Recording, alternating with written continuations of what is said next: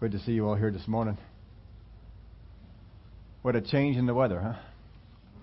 But we are we are well able to handle this.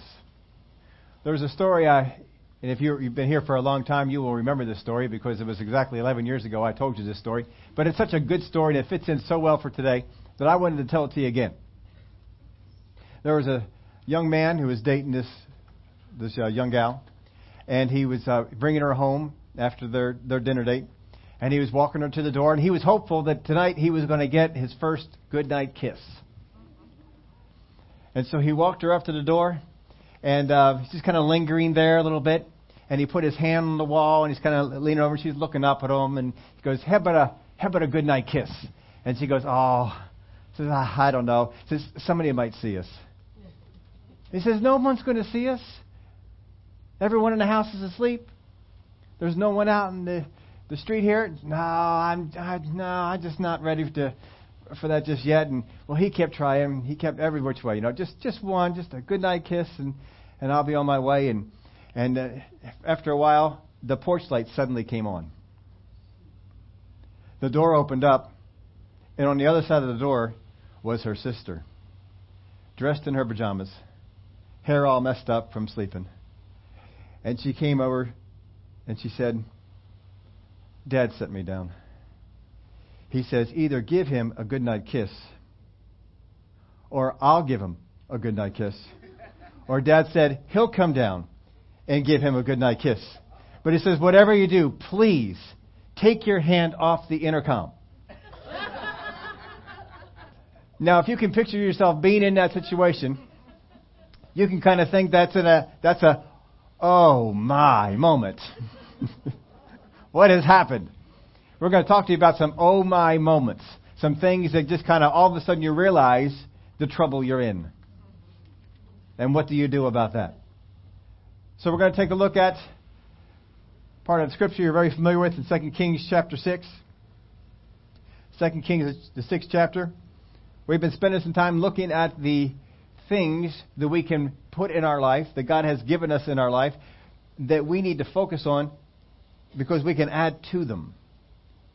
We can, and our life will become com- complete when we focus on bringing these things in. The first thing we looked at was joy, the joy of the Lord, how we can bring that joy into our life. And there's many things that we do that kind of keep the joy of the Lord from from working in our life, from going going on the way that it should. And so we looked at that. We've been now on the peace of God. And there are some things you can do to help the peace of God. That the joy of the Lord, the purpose of the joy of the Lord is to give you strength. The purpose of the peace of God is to help you make decisions and to stabilize your life. You can pray to God all you want to for joy. You can pray to God all you want to for stabilization in your life. God's going to say, hey, it's already here for you. Now do the things that I told you in the Word to multiply that to yourself. John chapter 16, verse 33 said, These things I have spoken to you, that in me you may have peace. In the world you will have tribulation, but be of good cheer. I have overcome the world. And of course, a very familiar verse of Scripture in Philippians 4, verse 6 Be anxious for nothing, but in everything by prayer and supplication with thanksgiving. Let your requests be made known to God, and the peace of God, which surpasses all understanding, will guard your hearts and minds through Christ Jesus. Finally, brethren, whatever things are true, whatever things are noble, whatever things are just, whatever things are pure, whatever things are lovely, whatever things are of good report, if there is any virtue, if there is anything praiseworthy, meditate on these things. The things which you have learned and received and heard and saw in me, these do. And the God of peace will be with you. See, it's, it's up to us whether that peace stays with us or not. We've got to do the things that He has instructed us, told us to do. John chapter 14 said, Let not your heart be troubled. He then came back and he repeated this. He says, he says, Let not your heart be troubled, neither let it be afraid. It's up to us. It's not up to God, it's up to us. We have to do the things that are necessary for that. Isaiah 26, verse 3 You will keep him in perfect peace, whose mind is stayed on you because he trusts in you. This is the thing we got to do. We got to keep our mind stayed on him. Philippians told us those things to do. Uh, what kind of things to think on? We got to keep our mind stayed on him. We keep our mind stayed on him. We build up our trust level. Remember we looked at some of the temptations? The disciples come to Jesus. Don't you care? Martha comes to Jesus. Don't you care? The enemy's trying to shake your trust level. If he gets your trust level shaken, he can get the peace of God out. We got to refuse to be anxious. We got to stay thankful. We got to be humble. We got to make faith-filled prayers to God about the things that you need. These things will keep you in the peace of God. Now, last week we saw that the peace of God had led pillars of the church. People, not just casual Christians, not just people who have been born again for a little while, but pillars. Ones that the church rested on, leaned upon, depended on. That they had developed a pattern of behavior because of the peace of God, and when others came because of fear, they changed that pattern. We got to make sure that we don't do these kind of things. We got to stay with this. That was last week. This week we're over in 2 Kings chapter 6 verse 1. And the sons of the prophets said to Elisha, See now, the place where we dwell with you is too small for us. Please let us go to the Jordan. Let every man take a beam from there. Let us make there a place where we may dwell. So he answered, Go. Then one said, Please consent to go with your servants. And he answered, I will go. So he went with them, and when they came to the Jordan, they cut down trees. But as one was cutting down a tree, the iron axe head fell into the water, and he cried out and said, Alas, master, for it was borrowed. This word here for alas, if you go over to the New Century Version, it translates it this way. As one man was cutting down a tree, the head of his axe fell into the water, and he, he yelled, Oh, my master! I borrowed that axe. Oh, my master! I borrowed that axe. Now, some of us will say, oh my, about a lot of things, and sometimes oh my is followed by some things that we can repeat, and sometimes some things that we prefer not to repeat. But usually when something happens, we, we just kind of, oh my, what's, what's going on here? Now, uh, you, you all know me pretty well. I'm not real emotional. That's just the way that I am, and you know, if you want something emotional, my wife will more than make up for what I lack in that area. She's very emotional and, and things. One time when I was a youth pastor, and um, I was driving a car at the time, it was a brand new Ford Tempo.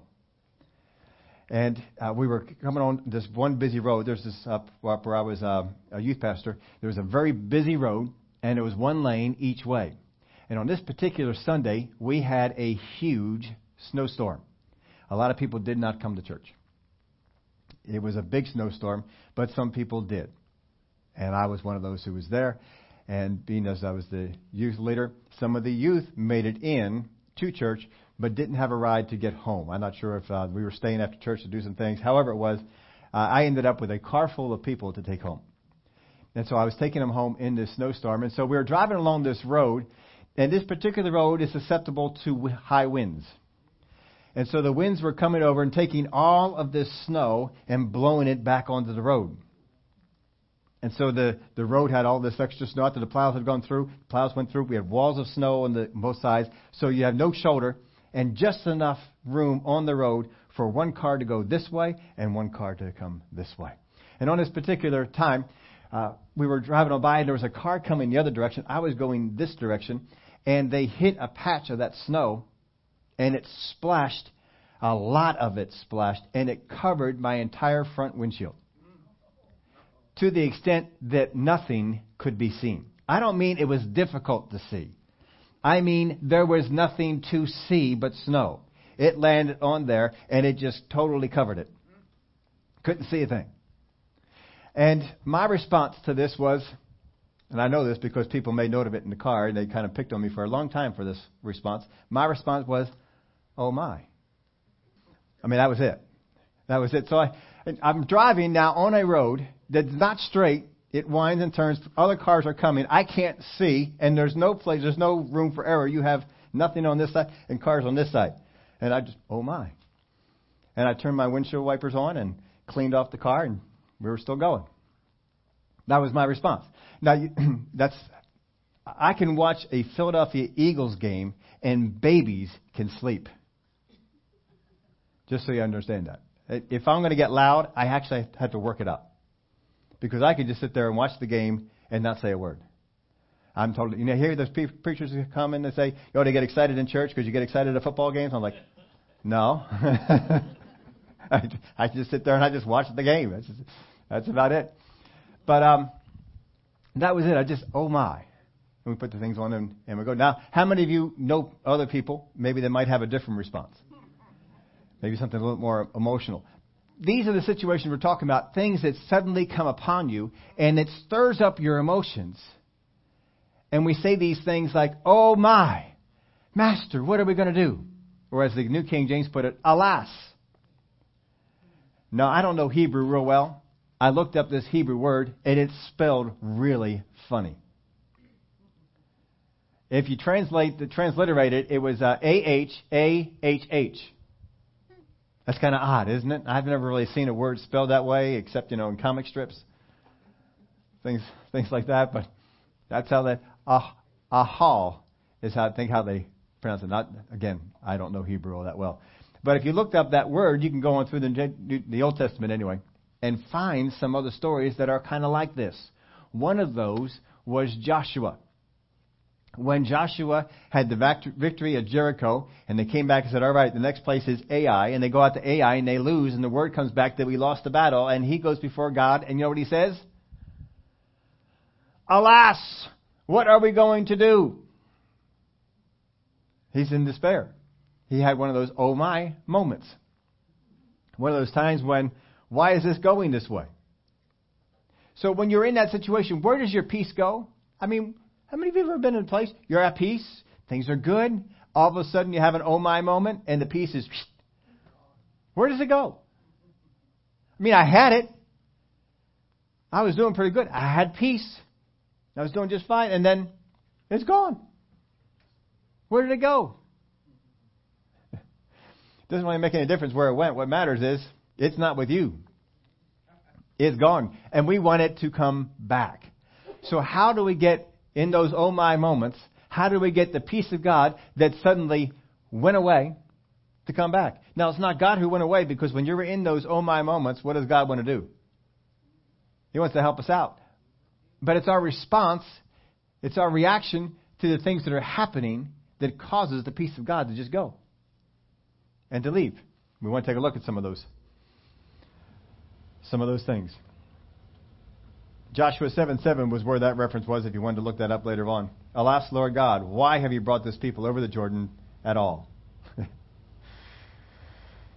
right, verse 6 of 2 Kings chapter 6. So the man of God said, where did it fall? And he showed him the place. So he cut off a stick, threw it in there, and he made the iron float.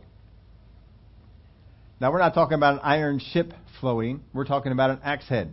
There's no air in the axe head. There's no reason at all for that axe head to float. Certainly not because you threw a stick in there. But this is what he heard. He heard from God to throw a stick in there and threw a stick in there, and the axe head just kind of floats up. How much easier would it be to find stuff when it falls into the water if it just floated back up to the surface? Wouldn't that be a whole lot nicer? Lost your keys. They fell over the boat into the into the water. Wouldn't it be so much easier to get them if they just floated right back up? I mean, can you imagine what would have happened with Marlin in Nemo if the things that sank to the bottom would just float back up? We would be missing an entire section of that movie when it fell. That little mast they were trying to locate the dress on? I mean, I've never watched Nemo. Too bad. It's a good movie. Some great lines in there. My favorite line was the was the one by the shark. Here's Brucey. Love that line. Love that line. Every time I hear that line, I just get a smile on my face. It's just fun. But they had this mask and it fell all the way down to the dark trench. No light down there. And Marlin's afraid of everything. And he didn't want to go down there and get it how much easier it would have been for him if it would have just floated up. But it didn't. And it didn't for these guys either until he threw the stick in. But they went from a, a, an oh my moment when all this stuff was going on and they lost their peace because it was borrowed. It wasn't like I just lost something of mine. I don't have any money to buy one, so I went out and borrowed one, and now it's gone. How can I go back to these guys and say I don't have your axe head anymore? It's it's lost. So they were getting a little nervous. That's a small thing.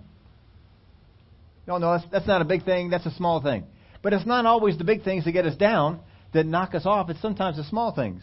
Hebrews chapter 10, verse 32. I want to read this to you. But recall the former days in which, after you were illuminated, you endured a great struggle with sufferings, partly while you were made a spectacle, both by reproaches and tribulations, and partly while you became companions of those who were so treated.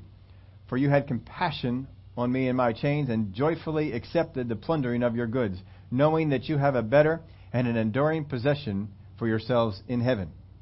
Now look at verse 35. Therefore, do not cast away your confidence, which he has great reward. For you have need of endurance, so that after you have done the will of God, you may receive the promise. Now, look, examine this word here, confidence. If you have confidence in a thing, basically, you are at peace. If you have confidence in a thing, you are basically at peace with this, this particular incident. And um, I heard somebody talking about things in the universe before, and I thought it was a great example of this. How many of you woke up this morning concerned that the sun might go out? Anybody have that concern? That the sun might not turn on? No, we didn't have that concern. How many had the concern that the earth would stop rotating? Anybody have that concern? Wake up this morning thinking, oh, I hope the earth does not stop rotating around because that would really be bad. I could see where there'd be some problems if the earth stopped rotating. We don't think about that, do we? Does anybody ever think about what would happen if all of our atmosphere just left? Just departed? Anybody ever thought of what would happen if Mars suddenly left its orbit and headed for Earth? We don't think about those things, do we? And yet, in the grand scheme of things, how many know that if the sun blew up, went out, or if Mars came off its its orbit and you know, was was uh, aiming for us, how many know that is a bigger problem than anything you face this week? It's far bigger. But we don't we don't even concern ourselves with it. Why? Because I have total confidence that the sun's going to keep on burning despite what people might want you to think that your SUVs are doing to uh, the whole global warming thing, and somehow they're going to put out the sun. I have no idea how they're going to do that. But we get concerned. Some people get concerned, but we're not. We're just, oh, this is good. No, I'm not really concerned about gravity. Not really concerned about the atmosphere or anything. Because we're confident. We're at peace. I'm totally at peace with that. And if somebody wants to come over and get me uh, riled up about it, I don't. How, you know, how many how many movies do they make about destroying the world? You know, how many times, how many movies are there just that an asteroid is going to hit the world and blow it all up? I can think of two or three already that you know just they're there. Or Martians. Martians are coming to Earth. Aliens from other places are going to come to Earth and wipe us out so they can settle the Earth. And how many times have we seen movies about about that? How many times have we seen movies about the Great Flood and the uh, tsunami that's going to come and take us all out and wipe out New York City. There was some movie on there. Didn't they have a big tsunami came over and took out? I didn't see it. I didn't, I didn't really want to. But I mean, how many times can you destroy the earth? How many times can you do it and it'd be believable? But sometimes people watch these things and get concerned. They're not at peace anymore. The movie Jaws came out. How many were, were around when Jaws came out? We're out watching movies and things like that. Yeah, Jaws came out. Very memorable movie. I had my my sister had a, a girlfriend. Her name was Allison. And uh, Allison was the no, I'm sorry, it was Leanne. She had a couple of girlfriends. It was this one was uh, this one was Leanne. And Leanne had already seen the movie Jaws, and so they all wanted to go and take me along because, again, even young, I didn't respond to much at all. And so they, she made a bet with me. I don't know even what the bet was. I don't think there was any end result in it, but this, this was the bet. He says, I bet that throughout the movie, that at one point, at some point in the movie, you are going to react. I said, the bet's on. Now, she had already seen the movie. She knew all the parts about the movie. She knew all the times when to look to see if I was going to respond. And I was doing fine. You know, the, jaw, the jaws of the shark are getting out there and biting people and eating people up and all that sort of stuff.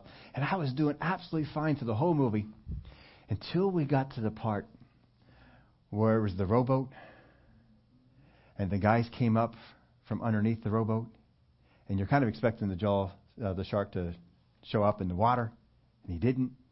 And he reaches up into the rowboat and he pulls something out of the rowboat. Anybody remember that scene? Yeah, I closed my eyes for just a brief second because I was not expecting what fell out of the boat to fall out of the boat. And it did, and I just kind of closed my eyes and opened back up and go, ah, I got you, I got you. That was my whole reaction to, to Jaws. That was, that was it. But I lost the bet because of that.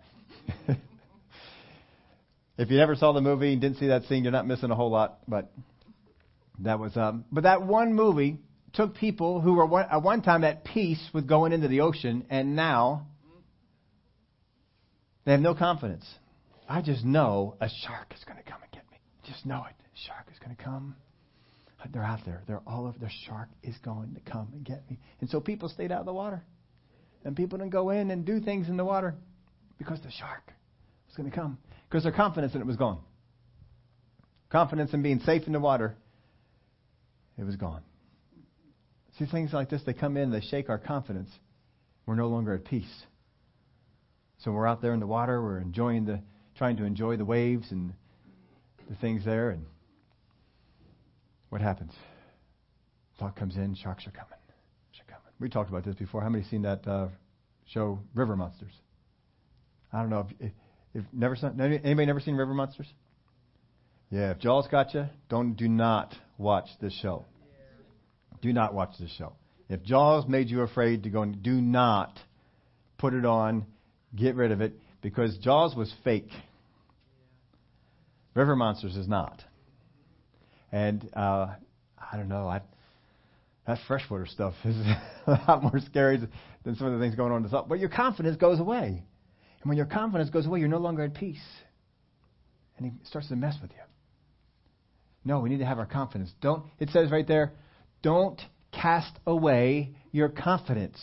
In other words, it's something that I have and I throw it away. Don't throw it away. It's there. Therefore, do not cast away your confidence, which has great reward. We're equating this to the peace of God. If you keep that peace of God in you, if you keep that confidence in you, it has great reward. You can stay solid where other people are, are fleeing, other people are going. Other people are, are, are not so confident. I've heard people talk about in, the financial realms when the stock market crashed and, and things. People who knew what they were doing went around, they found some deals because people were selling. And they, they bought those things knowing they had to hang on to it for a little while, but that it was going to come back. They were confident that it was going to come back. And because they operated in that peace, they made investments and they bought things and they got uh, very wealthy off of those things. Don't throw away your confidence it has a great reward.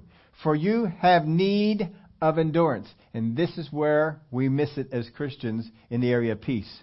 We let it go because we have no endurance. And he started off this passage talking about sufferings. As soon as things happen, as soon as we get into those oh my moments, I am not prepared to suffer. And I throw it away. I cast it away. When that is the very thing that is going to get you through. The peace of God does two things in your life it helps you decide between one choice and another, and it stabilizes you. That's what the peace of God is there to do. Joy is not attributed as a stabilizing factor, it's attributed as a strength factor. Peace we have as a stabilizing factor. If you throw away the thing that is going to stabilize you, then you can be tossed to and fro by the enemy. He can manipulate you. He can do some things to you that you don't want to, happen, to have happen. Don't cast this away. Hang on to it. It's imperative that you do. So, how do you increase your endurance? How do you get your endurance to become more? I've got some. How do I get more endurance? Now, we can always people always equate this to exercise. You know, if you want to walk you can walk a half mile, how do you get yourself to the place you can walk two miles? If you can walk for 15 minutes, how do you get yourself to the place that you can walk for 45 minutes? If you like to swim and you can swim for one lap, how do you get yourself so that you can swim for 10 laps? How do you get yourself where you can swim for 20 laps? How do you do it? By doing it, right? You got to swim that one lap, you got to swim that two laps, you got to swim three laps, builds up endurance. However, that does not translate over into the Christian walk. This is where a lot of our thinking is because I think endurance comes by me going through hard times. And that's false. It's not biblical. Doesn't come from the Bible. It's not a right think, way of thinking. Just because you go through something doesn't mean it did you any good. Anybody here ever lifted any weights? Been through a weight program? If you go through the, the weights, if you have an instructor who's worth their salt, and you're lifting the weight, most of the time you're lifting the weight, you are doing it wrong. Most every time, if you are new at lifting weights and you're using the machines, most of the time, free weights or machines, doesn't matter which one. Whatever one you pick, most of the time you go in there, you sit down, you are doing it wrong. You ought to just tell yourself this I'm doing this wrong. Because you are. Because your body cheats. It loves to cheat. And you let it. And you and you're sitting there and you're doing the exercise and getting nothing out of it. And you mark it down on your chart. I did five reps with this thing. Now I did seven. I did ten. I did. I'm doing 20 reps with this. I used to start off with five. Now I'm doing 20. And the guy looking and says, "It's done you no good at all." Why? Because you didn't do it right. Form is everything. In, in I don't lift weights anymore. I used to a long time ago. Don't mess with it anymore. But um, I know from being through it, people will sit there and they'll say, "You're doing it wrong. You're doing it wrong." Just because you're doing it doesn't mean you're doing it right.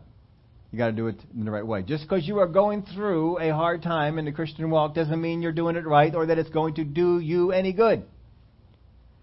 Doesn't mean it's going to help you. How do you go through it? What do we have to do to go through this the correct way? How do you increase your endurance? Not just go through more, but go through with faith. You have to go through whatever hard time you're going through with faith. If you leave faith behind and go through it, it did you no good. You can go through all the hard times you want. If you go through it wrong, it's not going to help you. You didn't accomplish anything, you didn't make yourself better. You got to go through with faith. The, the, um, the disciples went through a hard time on the boat when the storm came, didn't they? How many would, would realize that's a hard time? It did them no good. No good at all because they didn't go through with faith. They let that go. You've got to go through with faith. Remember what Jesus said to them? Where's your faith? Where's your faith? Just because you went through a hard time doesn't mean it did you any good. You've got to go through with faith. Where's your faith at? You let it go. I'll put this in your outline for you. Most Christians prefer exiting to enduring. Most Christians prefer exiting to enduring. I don't want to endure the thing. I just want to get out of it. You know, this is hard. This is tough. I'm just going to get out of this. I'm just going to leave this.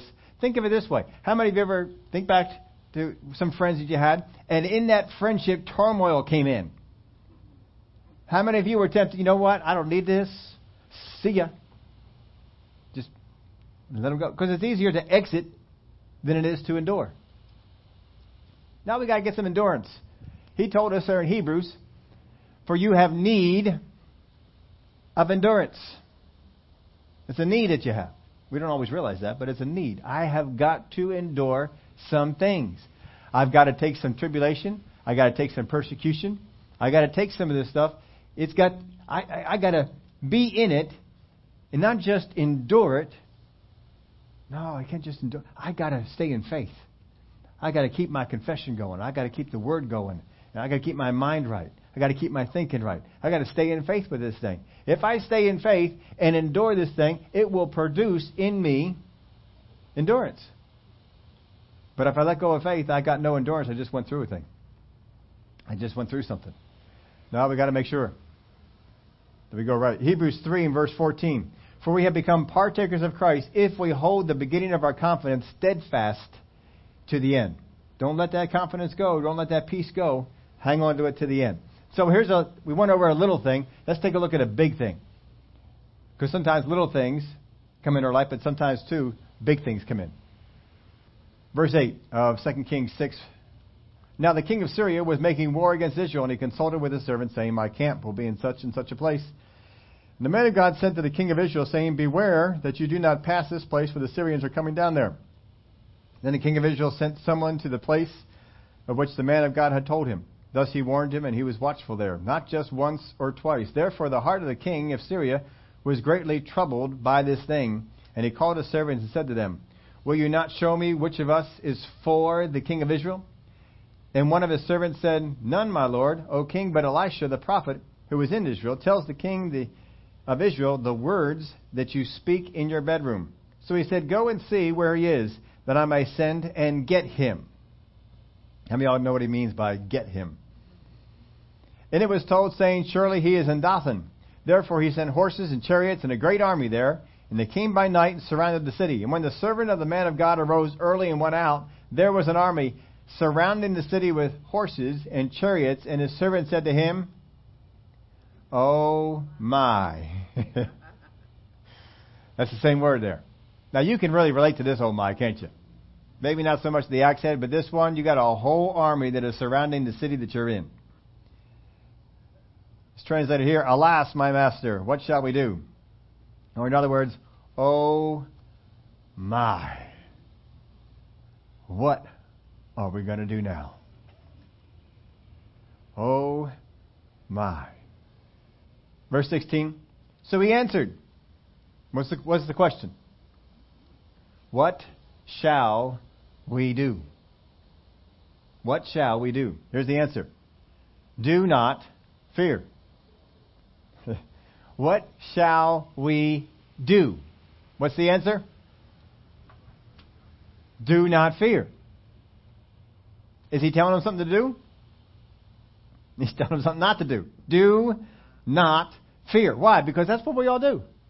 When we get into an oh my situation, it is very easy for us to be afraid, to become fearful. Oh no, I might die. Oh no, I might lose my job. Oh no, what happens if this? What happens if I lose this? What happens if. Yeah. Oh my. Oh my. Fear comes in. He says, Do not fear. Now, he gives a reason for it. He still hasn't told him anything to do yet, has he? See, most of us want something to do. All he said is what not to do. Look what he says. For those who are with us are more than those that are with them. Do not fear. Why? Because we got more on our side than they have on their side. He just says, Do not fear. Go on to verse 17. And Elisha prayed and said, Lord, I pray, open his eyes that he may see. Now, why does he pray that prayer? More than likely, we're making this prayer because some things are being said. What do you mean there's more with us that are? Have you seen how many people are out there? We got you, we got me. And they have chariots, horses, all kinds of people. You're saying we are more than. Can you see this conversation going on? Because something has to produce that answer. Lord, I pray, open his eyes that he may see. Hmm. So he probably had a response like we did. That's ridiculous. That's ridiculous. There's no way there's more with us than there are with them. So he says, Lord, open up his eyes, let him see. And what did the Lord do? He opened his eyes up. Then the Lord opened the eyes of the young man, and he saw. And behold, the mountain was full of horses and chariots and fire all around Elisha. Seems like that is blowing cold air and not hot air. Maybe we ought to. It did sound like something just kicked on as a motor or something. But I'm not sure why it's blowing around like that. So maybe we had to reset it or something. But uh, no reason for it to be running. It's blowing cold air. We want hot air. I'll take care of that and get that going. But then his eyes are open. Now he can see. Now he can have confidence. Does it ever say that Elisha saw? Does he pray that Elisha's eyes would be open to see? Doesn't pray that either. All he says is open up his eyes. Because Elisha doesn't need to see. We got to be more like Elisha, not like the servant. A lot of times, if I can see the reason for having the confidence, if I can see the reason for being at peace, I'll be at peace. No, no, no, no. That's not what we need to be doing. You need to have the confidence. Well, how would I know that God is in that situation with me? How would I know? Simple.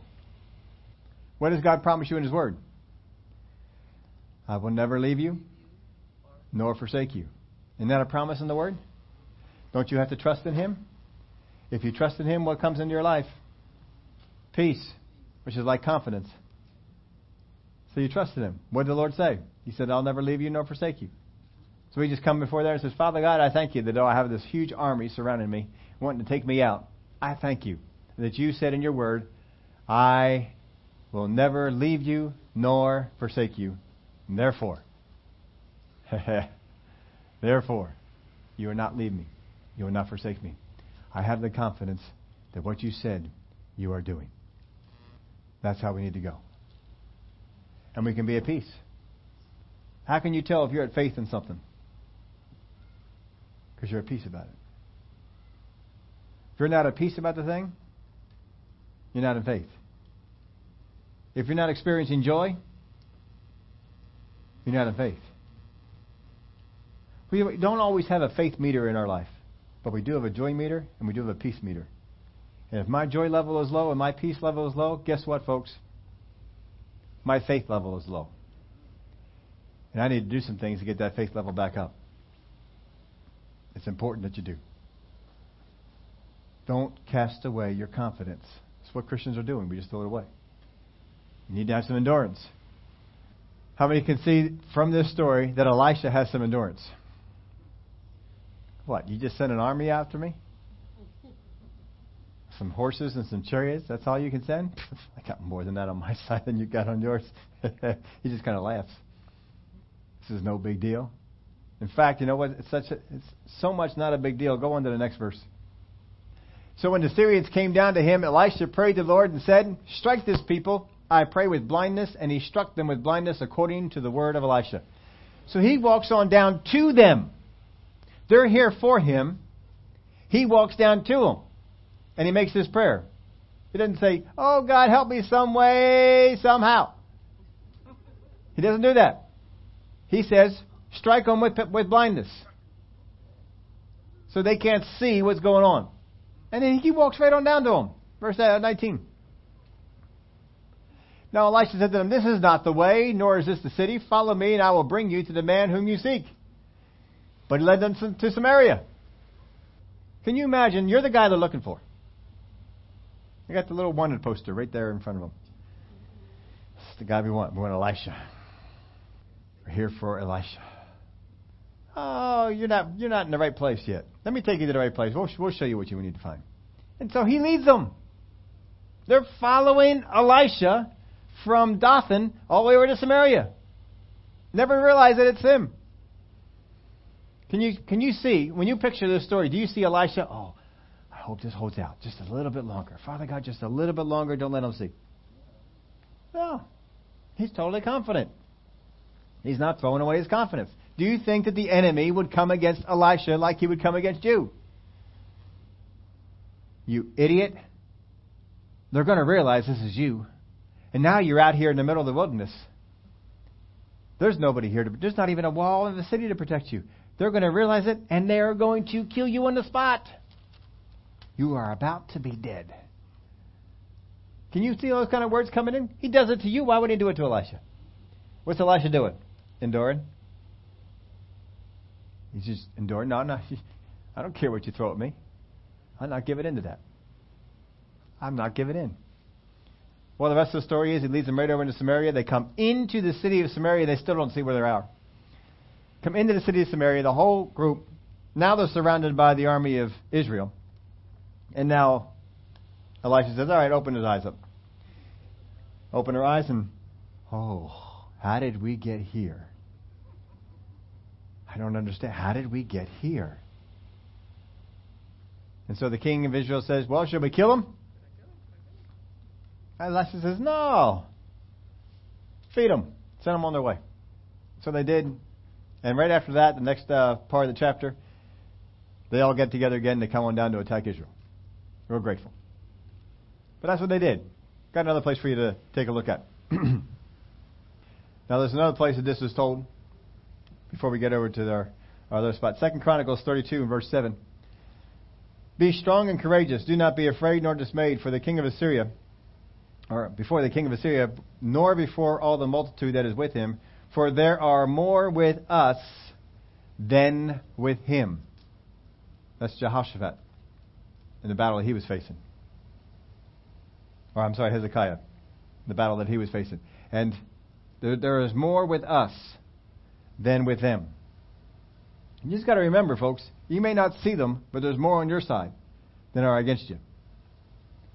Ezekiel chapter 4, verse 1. When was the last time you read through the book of Ezekiel? Ezekiel's a tough book. He's, it's a tough book. I mean, this guy was asked to do some things that just just thank God God is not asking of you the same thing He asked of Ezekiel. We're just going to look at one chapter here, something that God asked him to do. You also, son of man, take a clay tablet and lay it before you. Portray on it a city, Jerusalem. Lay siege against it. Build a siege wall against it, and heap up a mound against it. Set camps against it also, and place battering rams against it all around. Moreover, take for yourself an iron plate, set as an iron wall between you and the city. Set your face against it, and it shall be besieged, and you shall lay siege against it. This will be a sign to the house of Israel. Lie also on your left side, and lay the iniquity of the house of Israel upon it, according to the days of the number of the days that you lie on it. You shall bear their iniquity. For I have laid on you the years of their iniquity according to the number of the days, three hundred and ninety days, so you shall bear the iniquity of Israel. Now what that means is that for three hundred and ninety days, Ezekiel is going to lay on his left side.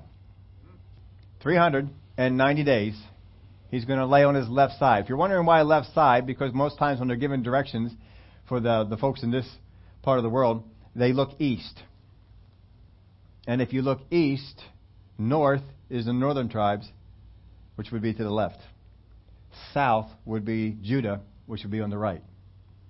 390 days you're going to lay on your left side. And when you have completed them, after you finish that, completed 390 days, how many days are there in a year? So we're looking at longer than a year, you're going to lay on your left side. And when you have completed them, lie again on your right side. Then you shall bear the iniquity of the house of Judah forty days. I have laid on you a day for each year. So 390 and, and then 40 more, 430 days. Therefore you shall set your face toward the siege of Jerusalem. Your arm shall be uncovered, and you shall prophesy against it. And surely I will restrain you so that you cannot turn from one side to another till you have ended the days of your siege. Also, take for yourself. Now, how many of our how many of are questioning God? At this point, you'd be saying, God, I have things to do. Now, people depend on me. I have a job, whatever it might be. Also, take for yourself wheat, barley, beans, lentils, millet, and, and spelt. I don't know what all those things are, but he did. Put them in one vessel and make bread for them for yourself. During the number of days that you lie on your side, 390 days, you shall eat it. And your food which you eat shall be by weight, 20 shekels a day.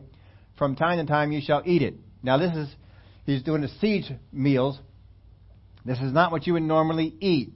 This is lower. You're just trying to take the food and make it stretch out over that period of time. You shall also drink water by measure, one sixth of a hin from time to time you shall drink it. So we're not, not drinking until you're not thirsty anymore, just getting a little bit. There's plenty of water around, but he's restricting it because we're, we're doing this as a sign. How many of you at this point would be questioning God? Wait a minute. Come on.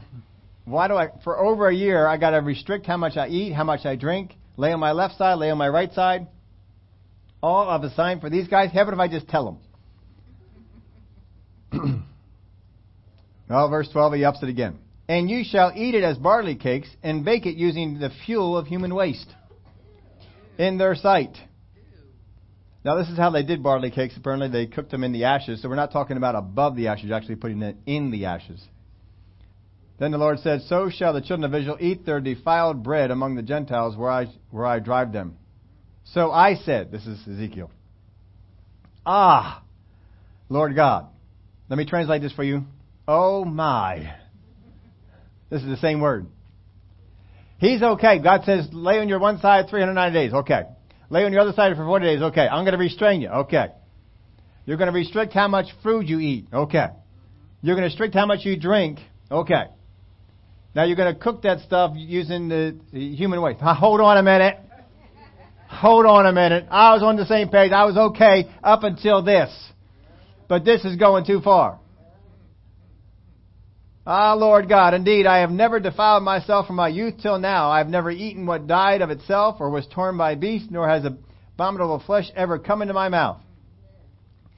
Then he said to him, See, I am giving you cow dung instead of human waste, and you shall prepare your bread over it. Now, how many are happy? Anybody here happy now? We're okay?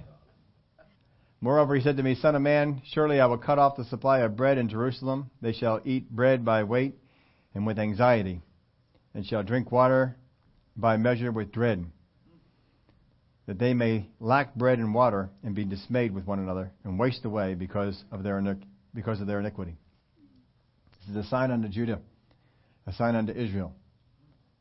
Oh my, he says. I was okay with all this until that part there with the the waste stuff. I pushing it too far here.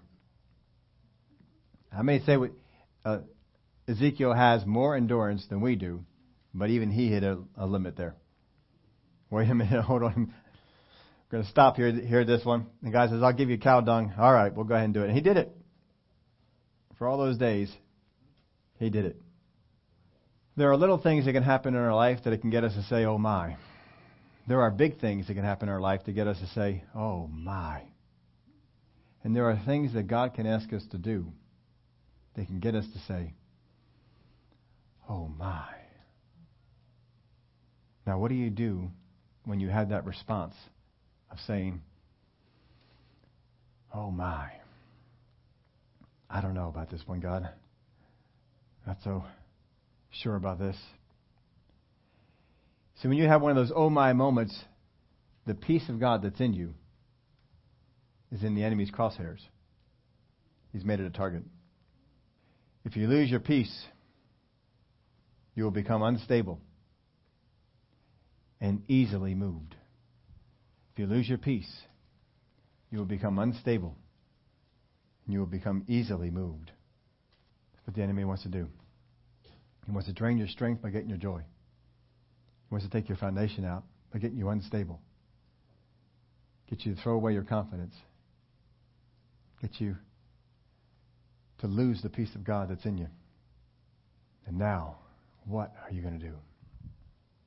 Well, here's some, some things we need to do to make sure that I am not easily moved. First off, I got to maintain the peace of God that is in me. You have the peace of God. That is a meter in your life. When the peace of God leaves, you know it. You don't wonder. Because all of a sudden you went from being in peace to in turmoil. All of a sudden you went from being at rest to feeling like I got to work this thing out. I got to carry this thing through. In the story we saw with Elisha, do you see anything about him working this thing out? I got more on my side than you got on your side. And my guys are bigger. Plus, they have the high position. They're on top of the wall. If you know anything about military, you want the high spot. You want the high position. You don't want to be caught down in the low spots. You want to be up in the high spots because they're hard to take. Got to maintain it. As soon as you begin to feel turmoil, anxiety, fear come into your life, and the peace of God exit, your first thing you need to do is get that peace back, not deal with your situation. It's the first thing you need to do is get that peace back. How can I get the peace of God back in my life? I got to maintain it. Got to keep that thing there. It's important. How did you lose it? Fear, worry, anxiety? I stopped thinking on the right things. I stopped thinking on the things I was supposed to be thinking on. The peace of God is not guarding my heart anymore. It's not guarding my mind. I'm left wide open. And these things can come on in. First thing I need to do is I need to get that peace back. Not deal with what's going on. I need to get the peace of God back. Maintain that peace. How do you have peace of God? We've already looked over all the scriptures. We read them all here in the beginning. You do what those things say. What does it say? If you do these things, the peace of God will guard your hearts and your minds in Christ Jesus. If I don't do those things, the peace of God won't. But if I do those things, the peace of God will. So I got to go back to that scripture. Yeah, but I already know that scripture. So are you doing it? Be anxious for nothing. Have you let anxiety get in? Well, yeah, but you don't understand. Hmm. Go back to that verse again. Be anxious for nothing. Does your margin read except for? If it is, get a new Bible. Because that's not in there. Be anxious for nothing. But in everything, by prayer and supplication, let your requests be made known to God. Now, how many times did Elisha pray to God for the situation to be taken care of? One time. One time. He prayed first off, he said, Father, open his eyes, but that's not taking care of the situation. Let's just let him see what's going on. But he's walking on down to him, he says, Smote them with blindness. Specific prayer. Not, God, do something here. I don't know what you're going to do, but you, you got to do something. No. Stop praying for God to do something and get from God what He wants to do and then pray it. Unless you got the idea. You go in there and you lead them over to Samaria. All right? In order for that to happen, they can't see that it's me. So you blind them. God blinds them. But you got to maintain that peace. You got to do what the Word of God said. Be anxious for nothing, but in all things by prayer and supplication, let your requests be made known unto God, and the peace of God, which surpasses all understanding, will guard your hearts and your minds in Christ Jesus. Do those things that He's saying to do. So first off, maintain. Once you get that in there, the, the peace left, you bring it back in. or you're just maintaining that peace. Endure. Understand that the enemy is going to throw some things at you. Because he's the enemy. That's what enemies do. Enemies throw things at you. That's what makes them an enemy. An enemy is not someone who does nice things for you. That's a friend. Enemy does nasty things to you. He's trying to take you down, trying to take you out. He's the enemy. He's not good. Now, you can sometimes have a friendly enemy. Lamar and I have been on sides where we've been a friendly enemy. We played hockey. I, I told you before, they would never let us both be on the same team. Never. If we ever got in the same team, they'd make a fuss. No, we both can't. It's not that I was all that great of a player. It's just, it's just he ran and I ran. No one else liked to run. So their whole idea was put him on one side, me on the other. I'd chase him or he'd chase me. And they didn't have to run. That was their whole idea. But no way they put us both on the same team. So we're on opposite teams all the time. So we're battling in the corners and we're doing, he is doing things to stop me from being successful. He's trying to take the, the, the puck away from me. He's trying to get in my way so that I can't run down there. He's, he's trying to do, now afterwards we're fine. You know, we're friends and, and he was a friendly, but at that time we were enemies. He was trying to score on my goalie. I'm trying to score on his goalie. Trying to keep him from scoring on my goalie. These are the things that you did. But your enemy is a permanent enemy. He is always against you. He is always trying to trip you up. He's always trying to take the puck away from you.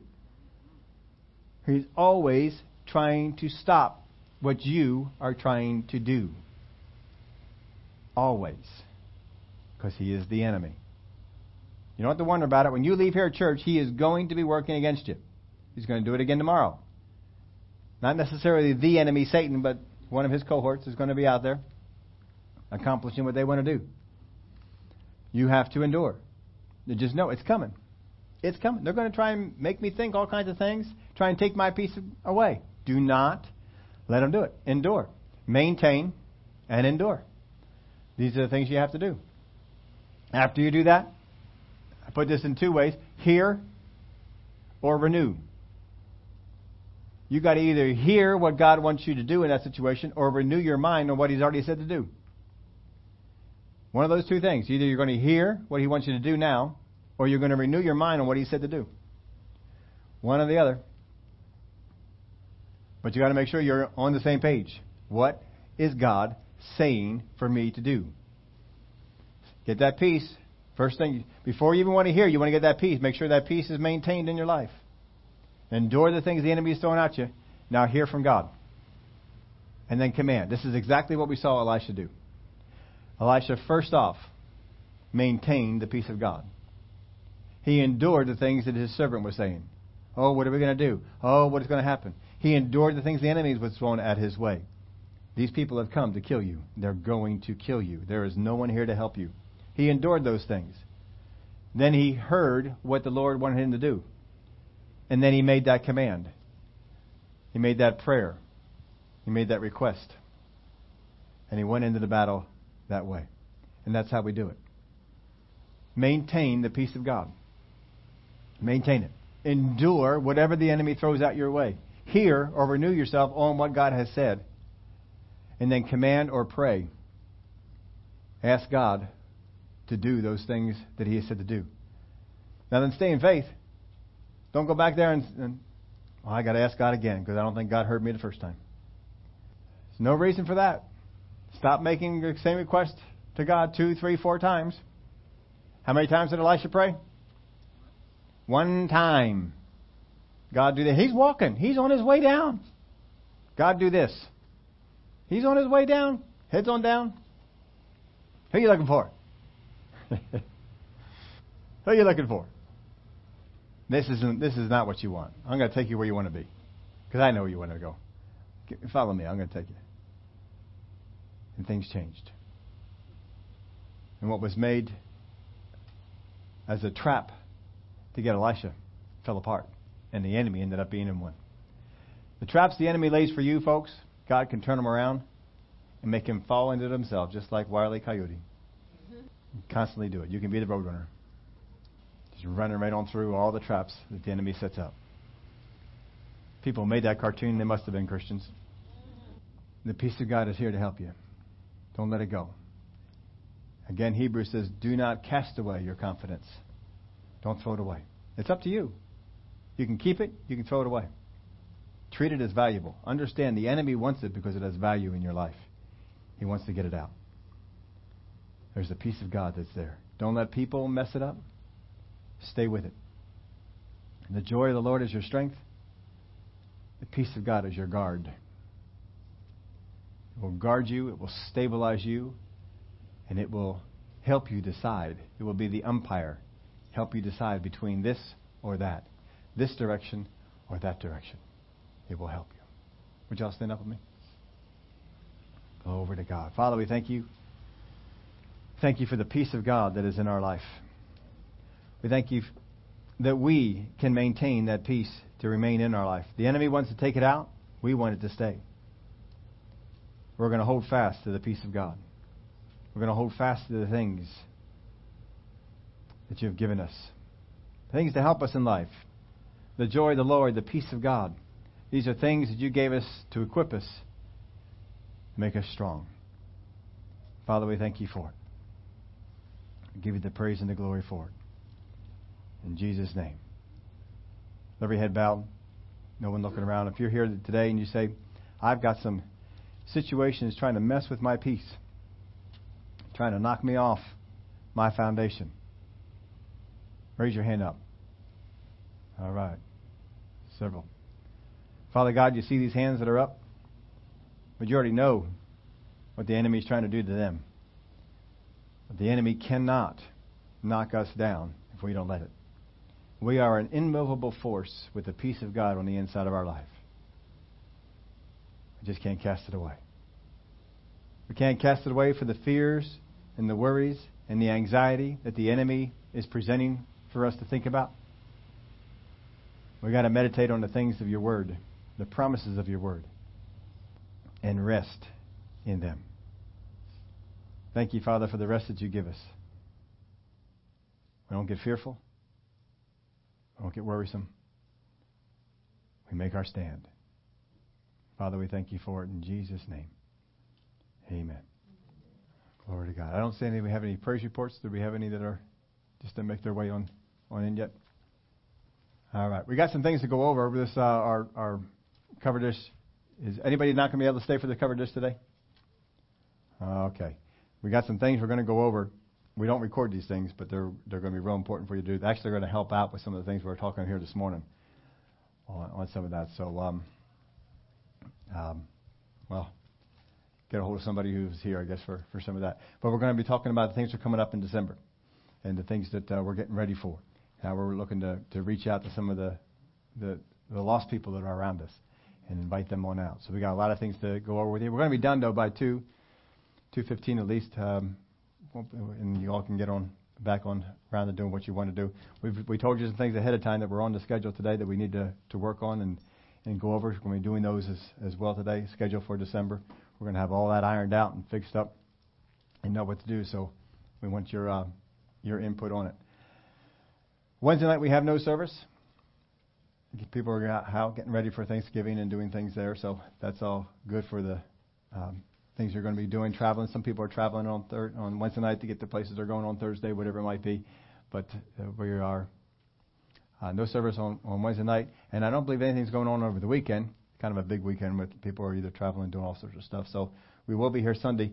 And Angel Carlos, formerly Angel Garrett, she's going to be here next Sunday, and she's going to be uh, here for worship.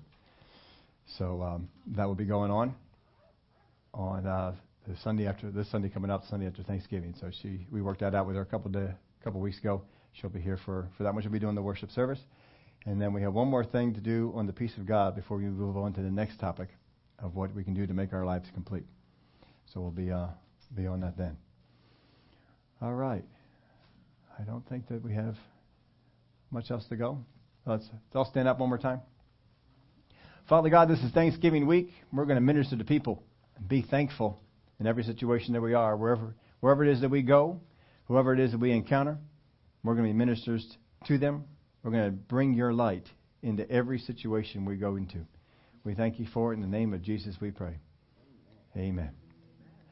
All right. Naz is not here today, so um, uh, Ray's back over there. You'll direct us.